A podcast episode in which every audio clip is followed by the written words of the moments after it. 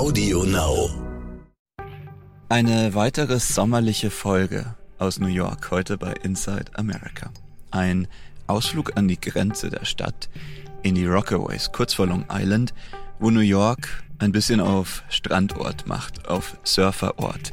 Und wo der Mann, den ich getroffen habe, das Gefühl hat, dass er hier noch die alte Freiheit von New York spürt. Weit weg von den gentrifizierten Vierteln in Brooklyn oder Manhattan. Warum Corona nicht das Schlimmste in seinem Leben war und warum er niemals woanders leben möchte. Das erzählt uns heute Simon Chartier, ein Surfer, ein Schwimmer und ein Gitarrist und einer, der einem Gespräch in die Seele von New York schauen lässt. Herzlich willkommen also zu Inside America. Mein Name ist Raphael Geiger. God bless America. Time for us, for we the people, to come together.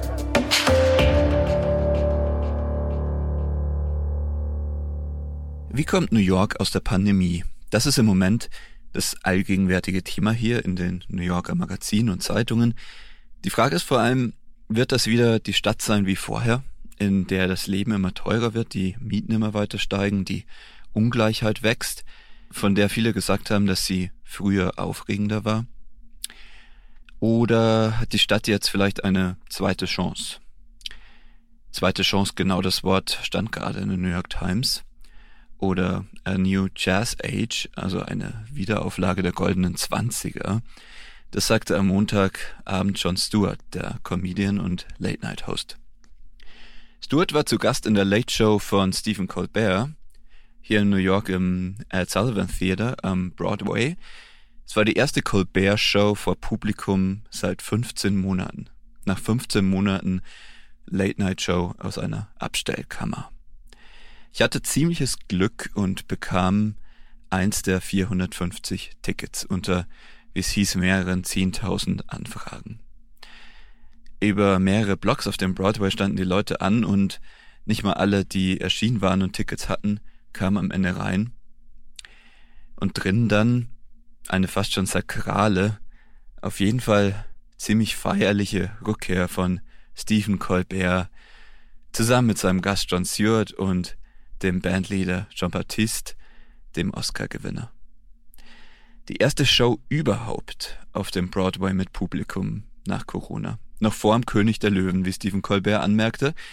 Das Publikum natürlich vollkommen euphorisiert. Keine Masken drin mehr. Paar Leute husteten ein bisschen, störte niemanden. Am Ende rief einer aus dem Publikum Colbert zu, You know, thank you for keeping us sane all the time. Was so viel heißt wie, Dank dir sind wir in all der Zeit nicht verrückt geworden.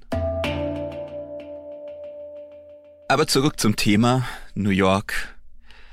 Okay, der Broadway lebt wieder, die Stadt lebt wieder.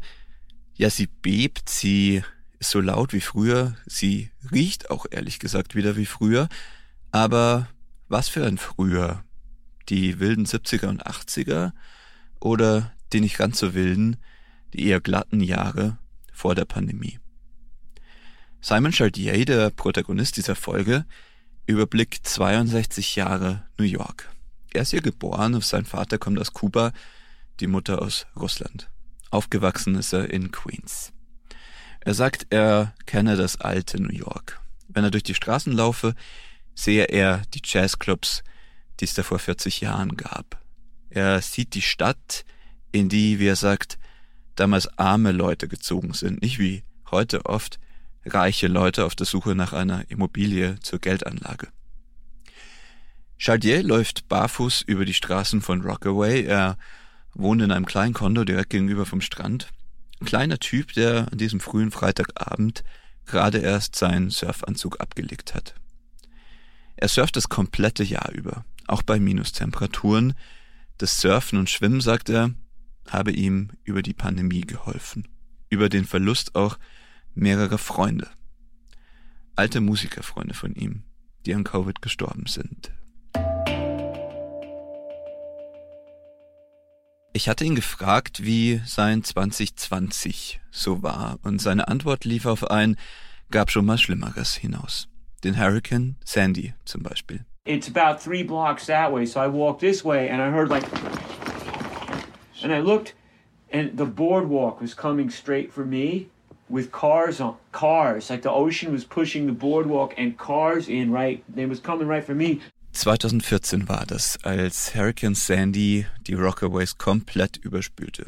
Simon erzählt, wie der Ozean die ganze Uferpromenade weggeriss und die Welle direkt auf ihn zukam, mit Autos obendrauf, einfach weggetragen. I was in water up to my chin and Yeah. it was sewer water, like sewage. It was Yeah. and oil and shit. Yeah. and there was no lights, everything was dark, and I had to, I, I didn't swim, but I had to walk across the street with one guitar over, I had a guitar, a toothbrush, and a bag of peanuts, and I went to my friend's house in the second story, and I was like, we're all gonna die.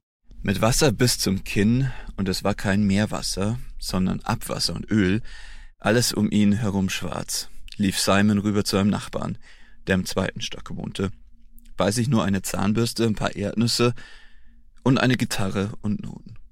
Das überleben wir nicht, dachte er. I just sat up there and I was like, I'm gonna die tonight, so I'm gonna die playing Bach. And I played this all night until the sun came up.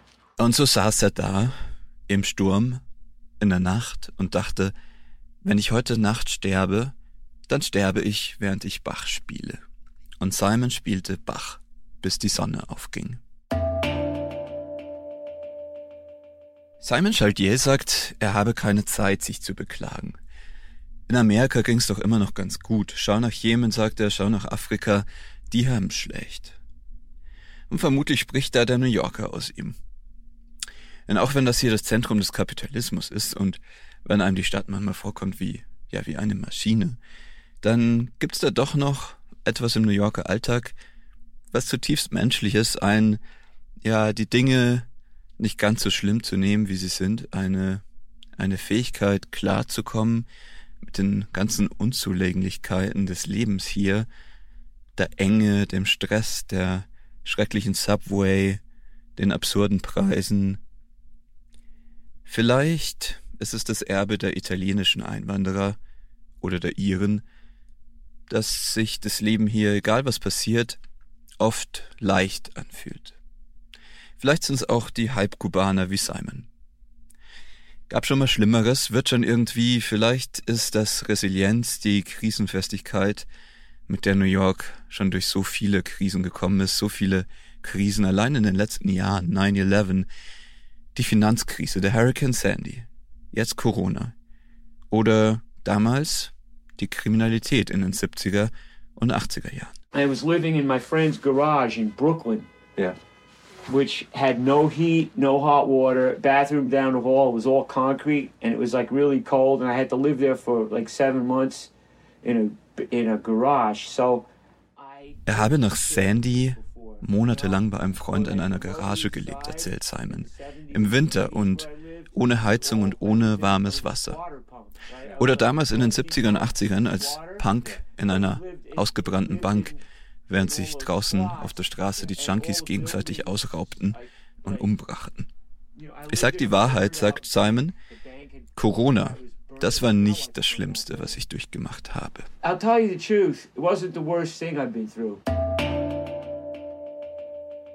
Jetzt im Sommer will Simon einen Club mieten in der Lower East Side und ein Konzert geben für seine an Covid verstorbenen Freunde. Ein letzter, ein leiser, würdiger Abschied für sie dort, wo für Simon immer noch die Seele von New York liegt.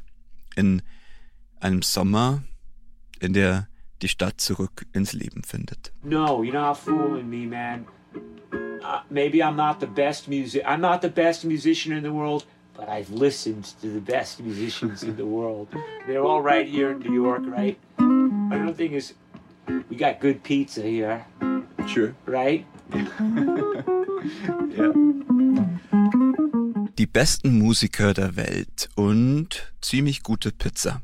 Und deswegen kann sich Simon Chatier auch nicht vorstellen, irgendwo anders zu leben.